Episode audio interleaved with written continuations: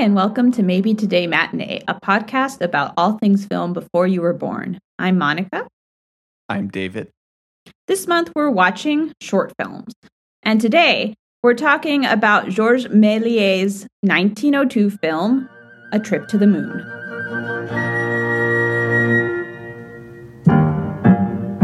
The astronomers are assembled in a large hall embellished with instruments. A crowd in wizard hats is assembled in an astronomy lecture hall as an older looking gentleman speaks and gesticulates. The assembly talks excitedly and then changes clothes. In the next scene, we see several workers assembling a spacecraft. Once it's finished, a number of men from the lecture hall climb aboard and the spacecraft is launched, cheered by a crowd and a group of cheerleaders. As the rocket ship travels, we see the man in the moon and the rocket wedges itself into the moon's eye. The passengers alight and pull out their sleeping bags for a night of rest, during which time they can see human faces in the stars and mythological figures in the planets, moons, and stars. They arise when it apparently begins to snow and they descend underground. In the caves underground, they discover strange mushroom like life forms and are attacked by skeletal looking creatures. They go to meet the leaders of the creatures in an apparent palace. The men attack the king and then escape to their rocket ship with the captive creature and the other skeletal creatures in pursuit. One of the men pulls the rocket ship off a cliff, and the spacecraft falls back to Earth, where it lands in the sea. A ship hauls it to land, where the explorers are greeted with fanfare, receiving giant medals that feature the man in the moon. A statue is erected of the leader of the explorers. All right, David, I know that you said that you have seen this short many, many times. Um, what did what do you think about it? And did you see anything or did you notice anything new on this viewing? So yeah, I've seen I've seen this film a good chunk of times. I think anytime you take a introductory film course or anything dealing with film history, chances are they're going to show you this in combination with uh, some of the Edison shorts, some of the the Lumiere films as well. This was actually my first time seeing it uh, in color because I guess uh, the first time I saw it in the mid 2000s, they still hadn't finished the like actual renovation of of the print. Um, and also this go around, it was accompanied by a narrator, I guess as um as would have been expected during the original during the the original screenings of the film. So kind of in those ways, this was very much a new experience for me. Uh, I can't talk up enough the color version of this film. I think it it looks really beautiful. I don't know how big of a fan I was of the narration, but I still think it makes it makes for kind of an interesting and, and perhaps more authentic viewing experience. But yeah, I mean, I you know I enjoyed it. Yeah, I think that's definitely true. And I'll be getting more into that a little bit later. But for me, I watched the color version without narration. And um, despite the fact that I probably missed a lot of details because of that, it was still very enjoyable. So I wanted to start by talking about Georges Méliès, who would you characterize him as the director of a film this early? Uh, sure. Okay. Well, um, yeah, he's definitely the creator of this film. And he's the only person you see credited because at this period they didn't put credits in films. So at the beginning, you see the title card with the name of the film and then his name. And he al- also happens to um, play the role of the professor, the leader of the explorers in the in the movie. Would you call it a movie? Yeah, yeah, you could. um, he is is considered the first um, or one of the first to utilize film as narrative. So prior to a trip to the moon, he had also done Cinderella in 1899 and Joan of Arc in 1900. Um, and he would go on to do a number of other films, although this one is probably the one that he's most remembered for. And um, as happens sometimes, he doesn't really he's said to have not thought this was really his best work or anything particularly special but nevertheless this is the one that's that's kind of stuck in um, cultural memory he credited jules verne for the inspiration for this short, particularly Verne's novels From the Earth to the Moon and Around the Moon. And Méliès was considered among the first cinematic auteurs. We've kind of mentioned this in the past on this podcast. I wonder, David, if you could kind of talk about auteurs and what auteur theory actually is. To kind of put it in a nutshell, auteur theory is basically the idea that the director of a film is, in essence, its author. I think w- when you were saying earlier about how uh, Méliès, um, about how Méliès is the only credited person on this film. I think that's that's really kind of epitome of auteur theory. He's a director. He kind of constructed this. This is all his vision. And so a lot of kind of art cinema in particular, you don't see this as much with like popular film now, but art cinema has been really really focused on the auteur theory, right? So you're watching a Godard film, you're watching something by Truffaut, you're watching um, Kurosawa, et cetera, et cetera, et cetera. You know, the word auteur translates to author, uh, but that's actually, I think, in, in many ways, a very bad comparison because making a film is very much unlike writing a novel. Uh, unless you are perhaps Harry Everett Smith making uh, Heaven and Earth Magic all film is going to be a deeply, deeply collaborative process. Uh, so you're going to have, um, in some cases, a person who came up with a story, and then the screenwriter, and then you know the director, the actors, the cinematographer, the camera operator, the gaffer, all these people who are contributing creative ideas. Uh, so, to, like, auteur theory is in some sense very reductive, but it seems to be a very uh, a much easier way of speaking about films as being kind of singular items, singular works of art. It's a lot easier to discuss them if you can talk about a single author as opposed to kind of a combination of professionals that doesn't exist from film to film, or at least not in that exact same way. And I, although, like, as we'll see, this film was a huge undertaking, I wonder if it wasn't easier to, for a filmmaker to be an auteur in the early days because filmmaking wasn't as complex as it is today. So, from what I was reading, Méliès was involved in everything about this film. Uh, yeah, I'd, I'd say that's probably a pretty a pretty good guess. I guess uh, one thing I didn't mention um, part of uh, I guess part of auteur theory is also somewhat based on the typical production model and I've mentioned this before but in in kind of standard Hollywood production the director is a figure on the set who only makes creative choices. He or she they are not saying to the lighting crew oh you need to place this light over here place this light over here and we need this exact he is perhaps saying like oh we need uh more shadow on this actor's face right? Like that kind of that more abstract creativity and then other people kind of carry out the technical specifics. Uh so i think here like you were saying with Méliès that's uh significant because it it it represents kind of how small i guess how small the crew would have been at that time. So so a more conventional director is a little bit like a fashion designer who doesn't know how to sew they're just like here's this dress and they draw it. You figure out the technicalities. They tell the tailors and seamstresses right? Yeah that's a perfect example.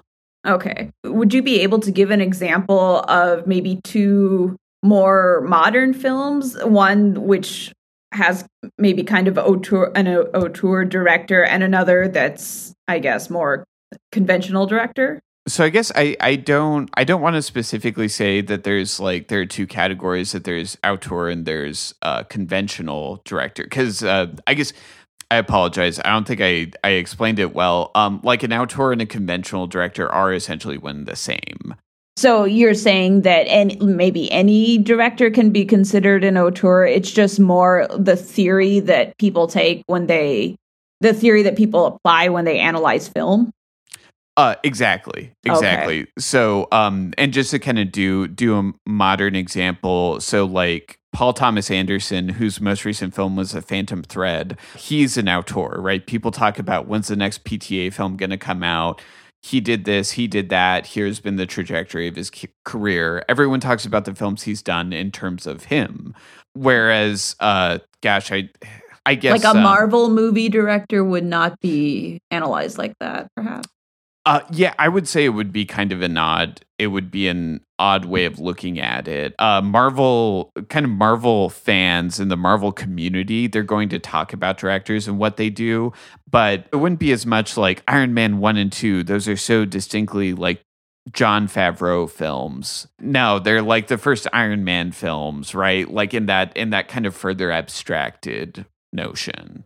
So when we say that Méliès was among the first cinematic auteurs, what we really mean is that he he was one of the first people to be analyzed as such.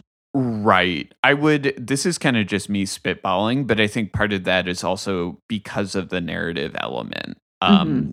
because the you know the other slice of life films, it's kind of harder to analyze like Edison as an auteur because he was kind of just photographing things that happened without a, a distinct kind of sense of composition.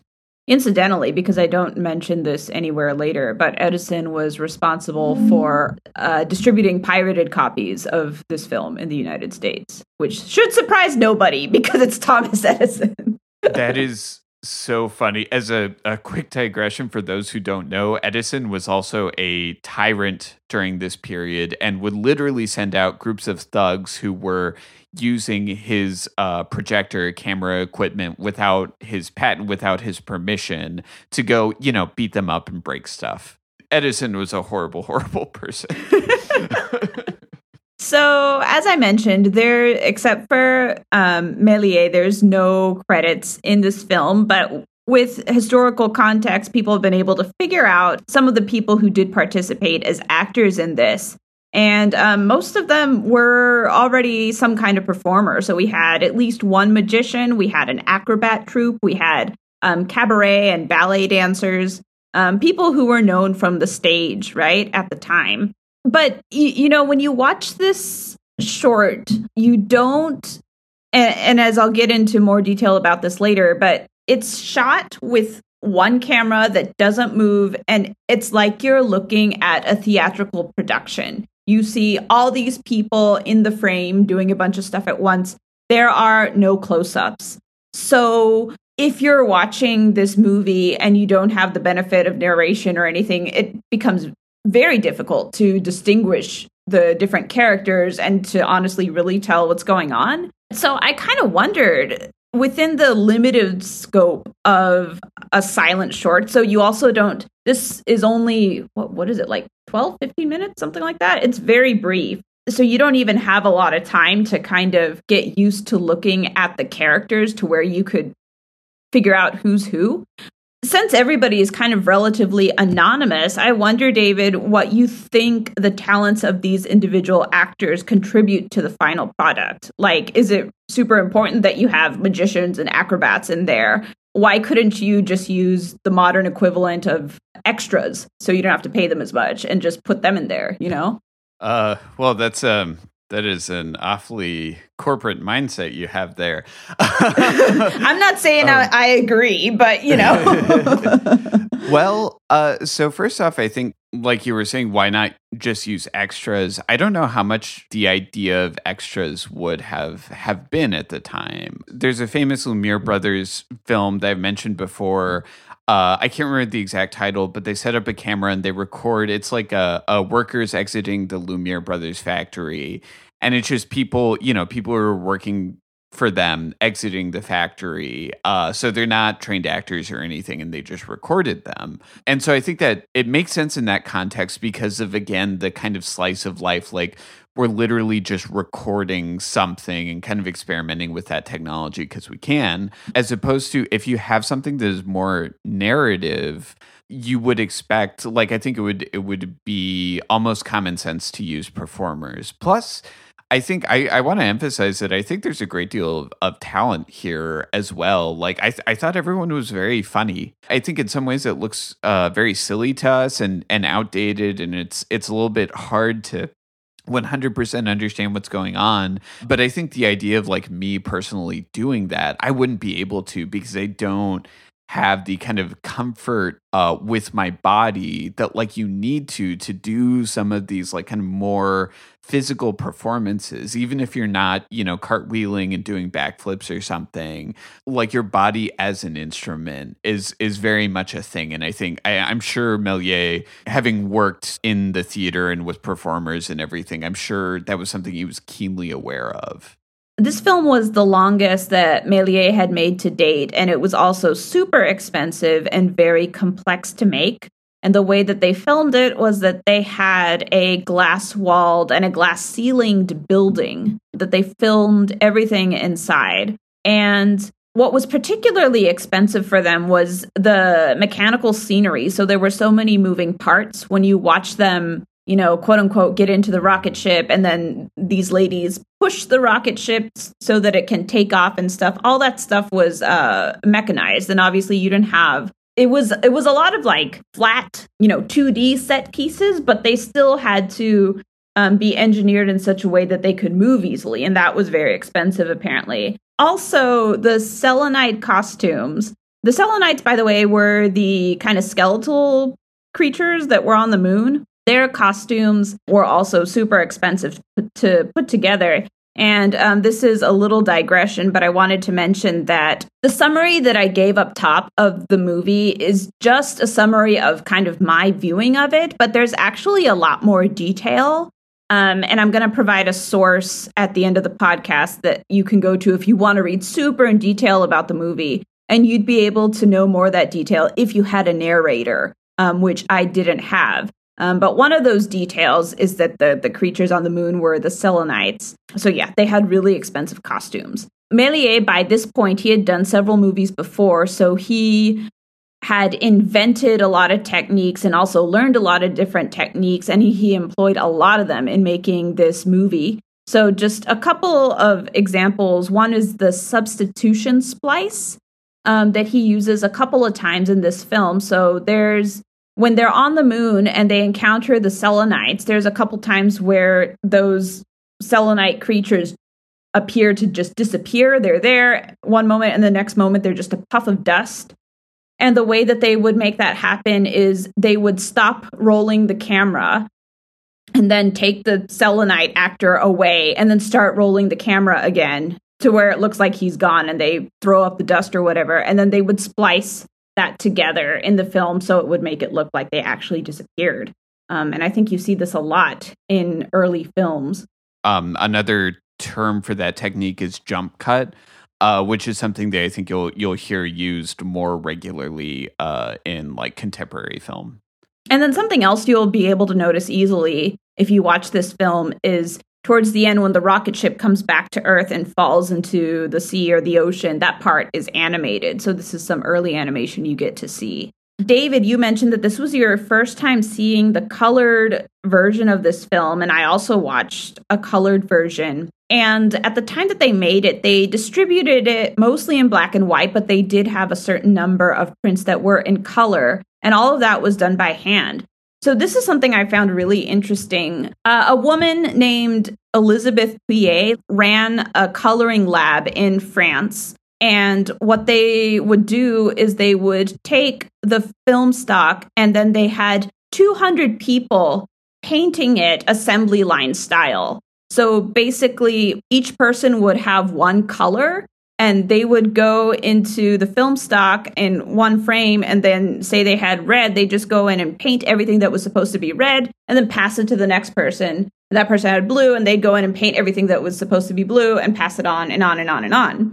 Um, and that's how they did every single copy I thought it was really interesting that the coloring lab was run by a woman because we've talked about before when we talked about the making of Magic Boy, right? The early Toei films and also Disney films, how a lot of times women were put in charge of the color in animation and things like that. And I just thought that was so interesting that that was the case also in the very, very early 20th century with this kind of work.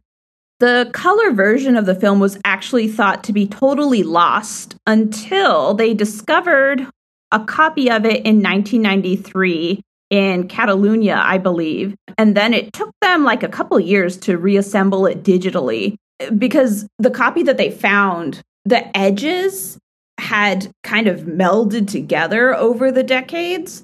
And but fortunately, like the middle part hadn't. So they had to kind of pick it pick apart the film by the edges and then restore it. And then in the end, they still had frames that were missing, but they were able to replace those frames with uh, frames from the black and white copies and then color those digitally so that now we have the color version that we can watch. We don't know if this colored version is one of the ones from Elizabeth Thuillier's coloring lab, but we do know that it would have been really, really early. I also saw, and I only saw this in one source, so who knows, but evidently there was one more colored co- copy discovered in a barn in France in 2002. That uh I've mentioned this before on the podcast, but it's like how that um the missing reels from Metropolis, how they were found in like a warehouse in Brazil. Like these things turn up in the most random places. oh, I know. It's like where I like store my pigs and horses. I'm just gonna throw some junk over here. Yeah, who knows? um so I guess David, you uh, you you've seen the movie in black and white and in color. So which of those do you prefer? And then in general, what kind of impressed you about the sets or any of the production in this movie?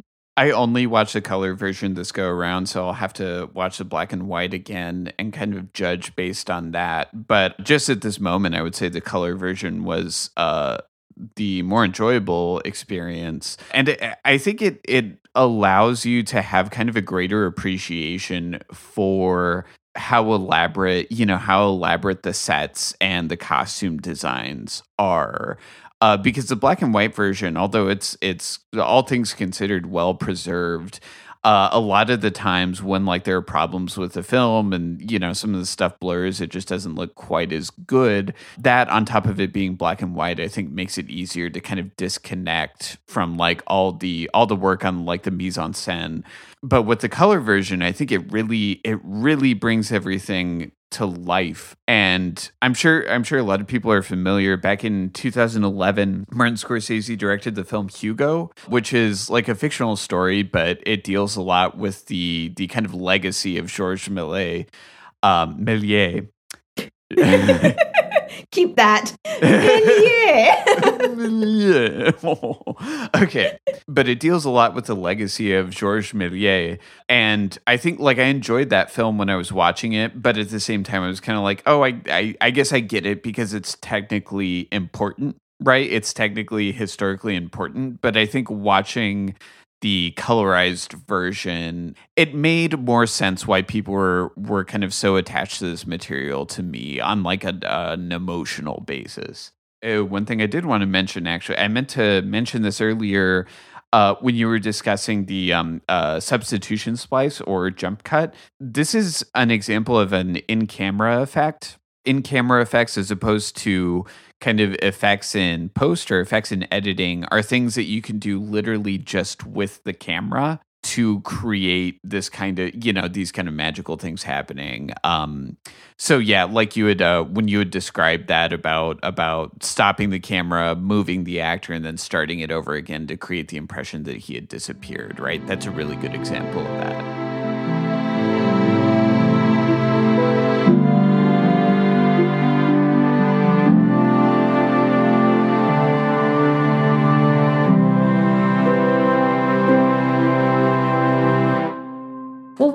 wanted to jump into next was the music. So, when this first came out, it would have originally been accompanied by live music and also a narrator. Méliès didn't specify any particular musical accompaniment, and just like a lot of silent films, um, it would have been accompanied by whatever the host theater decided on. It's possible that Méliès did commission one of the sound. Uh, could you even call it a soundtrack? Uh, it's possible that he may have uh, commissioned one of the scores, but we're not totally sure. And I wondered what scores you have heard at the various times that you've watched this short and how they affected your impression of the movie. I can't I can't precisely remember the previous times I've seen the film what the score was what I recall is basically some approximation of what would have been like contemporary music, right? Like semi orchestral. And that was also uh, the the music that appeared on the version I saw this week. Although it didn't uh, it didn't really stick in my mind too much. I think mostly because the narration was such a kind of a dominating element of this film. I think the idea of incorporating a narrator in, in, modern releases of silent films i think it's very interesting because this was a really interesting experience. But what did frustrate me a little bit was that there was it was uh, very clearly like a modern recording and there was no kind of attempt to blend the audio quality of the narrator in with like i guess what we expect audio to sound like from older films. Uh not that i, I suppose not that that would be any more accurate necessarily, but I think that that might have gone a little bit further in in establishing the suspension of disbelief. Something that I hadn't mentioned to this point is that this early on in films, they didn't have, not only did they not have credits, they didn't have intertitles. So you didn't really have anything. If you watch it without a narrator, you don't have anything other than the actor's actions to help you figure out what's going on. Since you said you were a little bit disappointed with the version that you watched, first of all, the version that I saw, um, it did have music and it it was a modern score provided by a French band um, and it doesn't really stick in my head, but also I felt like it was unintrusive. Some criticisms that I've been reading online recently is about how some contemporary bands will provide a score to a silent film, but they'll use it like a free music video to where rather than supporting the film, they're actually putting their music in the foreground uh, to the detriment of the artistic quality of what you're supposed to be focusing on. So I could see maybe like with your with your case it kind of seems like maybe they were a little bit maybe they didn't have the budget or maybe the artistic finesse to make it fit well with the film but i i guess it's fair to use a silent film as a source for a music video but then you have to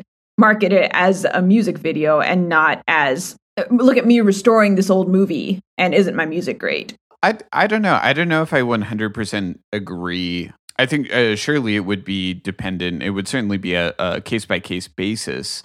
This is uh, this is a bit of a tangent, but newer films uh, and newer popular films uh, something I've noticed, and a lot of people have discussed this, is that their scores tend to be like wholesale completely forgettable.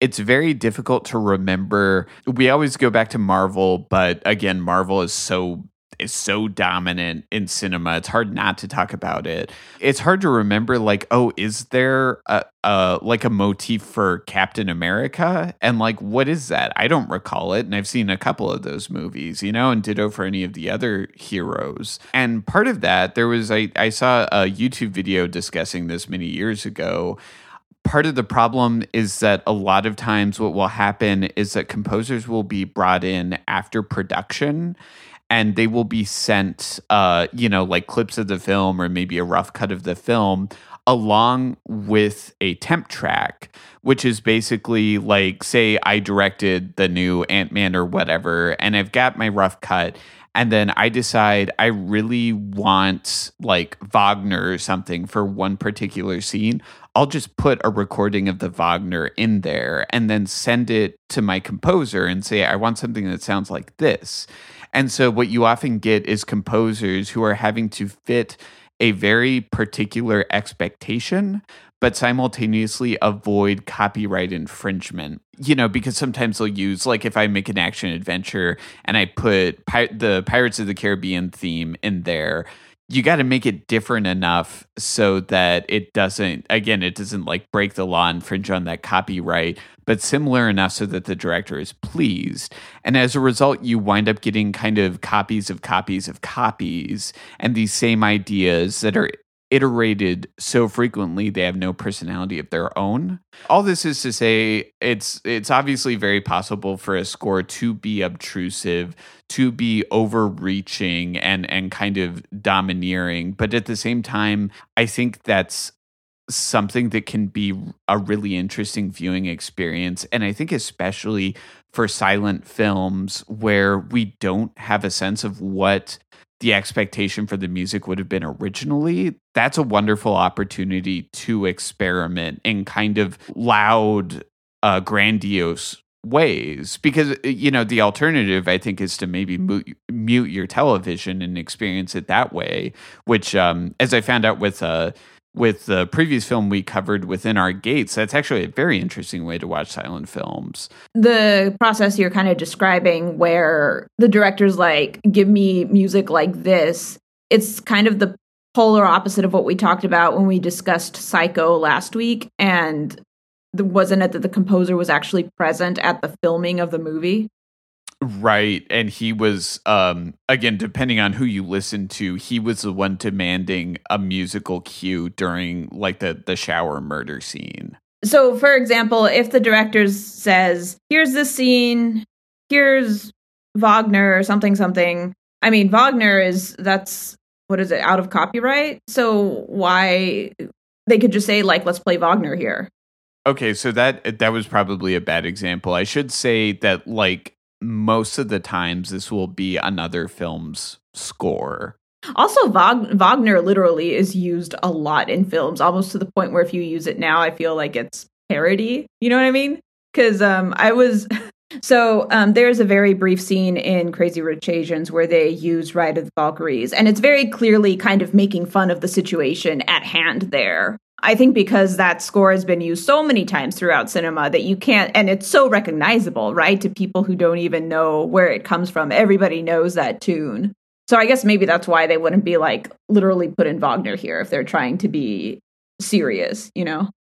Oh, sure, that could be. And I mean, also on the other, um, kind of on the other end of it, perhaps a good reason for composers to try and play it safe is that I know Stanley Kubrick commissioned a score for 2001 A Space Odyssey from Philip Glass and then basically threw the entire thing out. Oh no. he threw so, out Philip Glass? Yeah, Jeez. that yeah, well, you know, I mean like Kubrick w- is a genius, but also he like very much knew it, you know. This film has been characterized as a cinema of attractions. So, as I have mentioned before, again, even though at the time you already had cameras that could move, this film was made with one camera in place, creating a stage kind of setup. There were no intertitles. So, I have like I have a question here for you, but I already have a an answer to it. Um, I was going to ask you, what does this movie kind of remind you of that we experience nowadays? Well, so this is kind of a loose association, but I think maybe there can be a, a, kind of clear and direct line between this and the blockbuster pop culture films, particularly the ones pioneered by like George Lucas and Steven Spielberg uh, just in the sense that the the key element of the film is the spectacle. It's watching Indiana Jones run away from the boulder. It's it's uh, watching Luke Skywalker, um, you know, confront Darth Vader with his lightsaber. Right. That's the thing. It it reminded me the most of and I think that's why it's been con- it's been considered a cinema of attractions where it impacts the audience the way maybe a musical would where like you're talking about it's more about the spectacle rather than getting into the weeds about the narrative and a lot of like careful editing and that kind of thing. And so what it really reminded me the most of when I watched it was um, going to Disneyland and riding one of those 3D rides, you know, when you're in like the seat and the seat moves and then you're I think it's the Star Wars one that I'm thinking of the most, but there's a lot of examples like that where you go in and it's an experience and there's a super basic plot and you're only in there for like 10 minutes or less and the end. And it was really fun. That's what I thought of automatically watching this, especially given that the um, subject was science fiction. And I've also seen science fiction in general characterized as cinema of attractions although I suppose that could depend a lot on what science fiction film you're talking about, but that's what a lot of people characterize it as. I think that's a really good example. And Disneyland and, and kind of Disney theme parks in general very closely resemble uh, the work of Georges Méliès, especially, I, I think, not even just within the rides, although the rides are a great example, but kind of the idea of the park as being designed uh, to you know kind of to push people in particular directions and and hiding speakers within rocks to give this you know kind of oh i'm near kind of near the winnie the pooh ride. I'm hearing the winnie the pooh theme et cetera et cetera uh, which is all very uh, theatrical and stage like yeah and something that i think is also super interesting to think about and that we have talked a little bit about on this podcast back when we talked about our um, silent horror films is that this early in cinema, um, filmmakers didn't know how their audience were going to understand their film. So I think one of the examples you had given is that we who have grown up obviously with TV and movies, we know that when the camera looks at person A and person A talks, and then at person B and person B talks, we can put it together that they're con- they're having a conversation. But when film first began, it wasn't necessarily obvious that people would understand that. And this short, I felt like didn't. I mean, it it, it still made a lot of assumptions, but maybe less than later films did because they didn't do any close ups um, or anything like that. But an example of a of, of an assumption that they did make was when the rocket ship lifts off from Earth and goes to the moon, and you see it crash into the eye of the moon. You see it club the moon in the eye, but then you also go next to a camera that's set up on the moon, quote unquote, and you see the rocket ship landing again. So it's the same thing that you already saw um, just close up. So it's like Méliès was assuming that his audience could understand that this is not two separate events, but actually the same event shown twice from different perspectives. Absolutely, and I think it could be argued also that that that's a reflection of kind of a, a sense that the film has of a, a, a somewhat loose connection to reality, right? Like I don't want to put words in his mouth and I'm, you know, there are people who spend their entire lives studying this period in film. Uh, so I'm I'm by no means an expert here, but I'd be willing to bet that if there was any discussion about whether the audience would understand that, like the the vessel crashing into the moon and then seeing the separate shot of the the vessel landing, if there was any debate over whether the audience would understand that, it would make sense that they would kind of go with, well, even if they don't, perhaps the broad picture overall makes sense. And the idea is, again, that spectacle, not necessarily a specific narrative coherence. Right. To reiterate, uh, Méliès was working with narrative film, and that was kind of a new concept. So, even more so than slice of life ty- types of films, it's a lot of experimenting with with what your audience is going to understand and I wanted to bring this up because it was so fascinating. And I wondered if you'd heard about this. They did some research because they kind of wanted to understand what it was like when people first got to see films. And they found some very I- isolated um, people living out in Turkey in the modern day who had somehow never seen a video before. They showed them videos to try to understand how much of it they could understand understand without prior exposure to the medium. And what they discovered was that if you show somebody a video and they have never seen a video before and the video is about something that they're completely unfamiliar with. So, for example, they're living in some very isolated part of Turkey and you show them like maybe science fiction or something, then a lot of it will go over their head because they're not used to information being relayed that way. However, if you show them a video of something that they are familiar with, for example, a video of somebody cooking, because everybody cooks, then they could understand it a lot better. But the only people who understand the medium perfectly are ones who have seen video, who have seen film before, who have been exposed to that language in the past. Um, and that would have been the case for early audiences of film. And I just thought that was super, super interesting.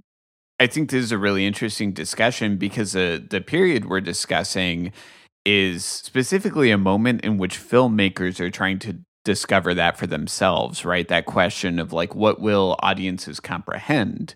Edwin S. Porter and D.W. Griffith were famous for their kind of giant strides in the area of, of narrative filmmaking and, and storytelling through this medium. So, a commonly cited example is Porter's Life of an American uh, firemen. That was revolutionary, or at least it's said to have been revolutionary because it was an example of cross cutting.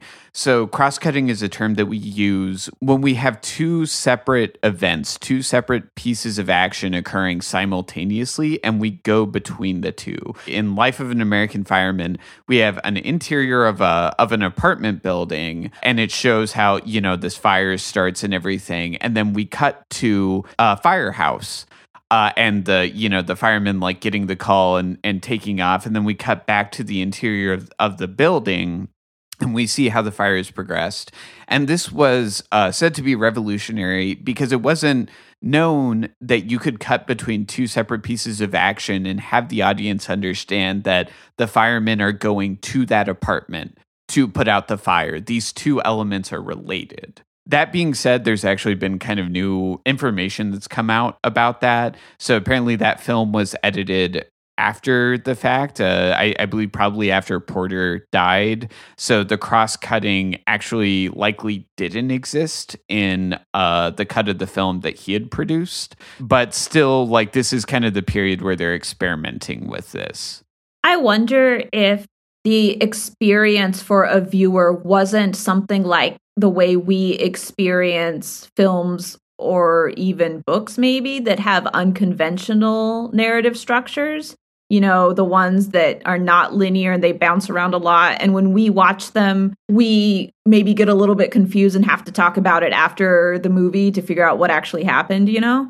Probably. And and i mean i think it's it's interesting because we adapt very quickly to kind of non-standard narrative techniques.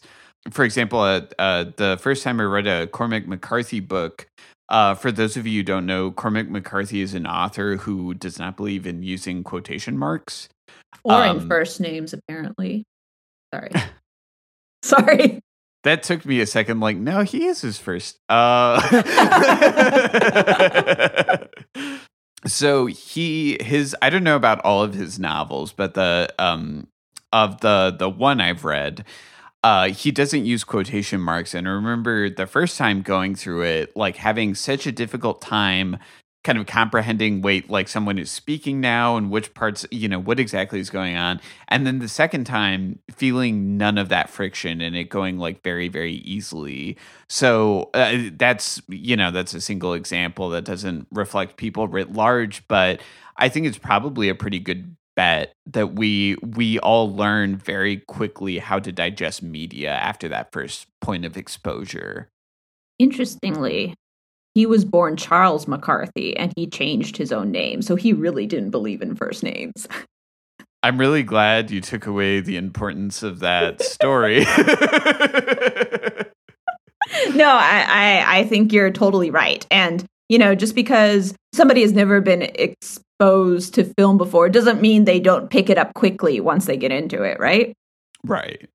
So, next, and I was kind of before I saw this film, I kind of wondered how much we would be able to delve into less superficial parts of it just because I thought this is such an early film. Like, how much is there to analyze? But it turns out there actually is. The most obvious theme to me was um, imperialism so as a reminder they they they're explorers. They go to the moon and they find people creatures we're not really sure native inhabitants who have some kind of social structure living there. And then they attack them and capture one of them and bring them back to earth. And also when they arrive back to earth there's kind of a parade. Um, they get medals and there's also a statue of the leader right played by Méliès um, and that is all meant to be kind of a farcical portrayal of explorers, of um, imperialists. And um, this makes sense because Méliès had a background as a political cartoonist. Um, and in the 1890s, he had done political cartoons in the 1890s that were anti nationalist and anti colonialist.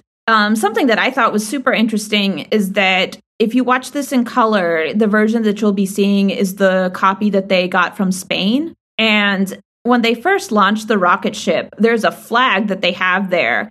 And it's colored, it looks like the Spanish flag. So, evidently, whenever this film was done in color for a particular market, they would color the flag to correspond with the country that it was being released in. So I thought it was really interesting that Méliès had an anti imperialist message and then it was even being personalized for the particular national audience. I thought that was oh, that interesting. Anyway, so that was the big theme that stuck out to me.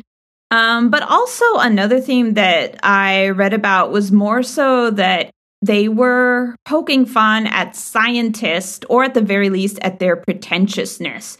So, David, as you kind of mentioned before, there's a lot of, I mean, this film is just ridiculous. There's all kinds of physical impossibilities, and all of that's intentional. The one that sticks out to me the most is when they come back from the moon, they do it by um, pulling the ship off a cliff on the moon that makes it come back to Earth.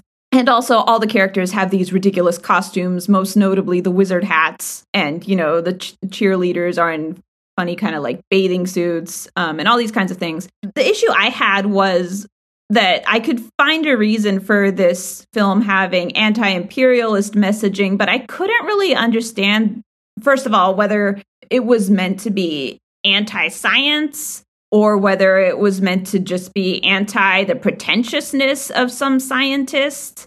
I couldn't find information about that. There were a few books that were cited on the Wikipedia article, for example, but I wasn't able to access them. Um, and it, it's a theme that kind of bothered me because we're, you know, I'm thinking of like anti vaxxers and flat earthers and stuff. Um, so I don't really know what angle uh, Méliès was going for. I wonder, David, if you happen to know. So I don't know specifically uh, as far as the kind of criticism of scientists or science. Uh, I do I, I do want to venture out though and say that criticizing scientists and that profession and that field is not necessarily the same t- same thing as being an anti-vaxxer as being you know flat earth or whatever other nonsense because also I you know, as a side note, I was watching this movie um, with Allie, my wife, uh, and we saw the introductory um, part where the scientists are arguing, and one of them one of them objects to this this idea of going to the moon, and the leader scientist, played by Méliès, uh, throws a book at him, and they have a fight, and then they kind of put him in a corner and like move on with their lives. Watching this with her, and she's um she's a, uh, a scientist uh, and she was talking about how like, oh, this is you know this isn't that unlike academia, right? like, um, so I think there there is there is a lot of I I don't know that much about this period, especially this period in the sciences, but there is plenty of criticism to be leveled at scientists writ large. I thought at the imperialist angle, I had actually, for all the times I've seen this, again, because every, basically every film class, every introductory film class will show this to you, I don't think they've ever discussed the kind of imperialist element of it, or or rather the anti-imperialist, the farcical imperialist element of it. Uh, so, as a side note, I I was listening to the three part three part series that the podcast citations needed did on the depiction of Muslims within uh like western films and so in in those episodes they're talking a lot about kind of the the pro CIA pro war machine tropes that are developed and and kind of the the United States is uh the favorite activity being, you know, bombing brown people. Watching this movie and sitting there and seeing them, you know, get to the moon and one of the members of the the expedition runs up and and kills the the Selenite, I suppose, king or emperor, and then they all run away. That just struck me as so funny. Like, oh, hey, that's like what happens in real life. And then I saw your notes, and like, oh, that this all makes sense now. so, um, you know, I have to admit, I I approached this kind of the same way you did, thinking that this was mostly going to be an experiment in maybe early film technique and kind of a comedy entertainment uh, but those those elements are certainly there.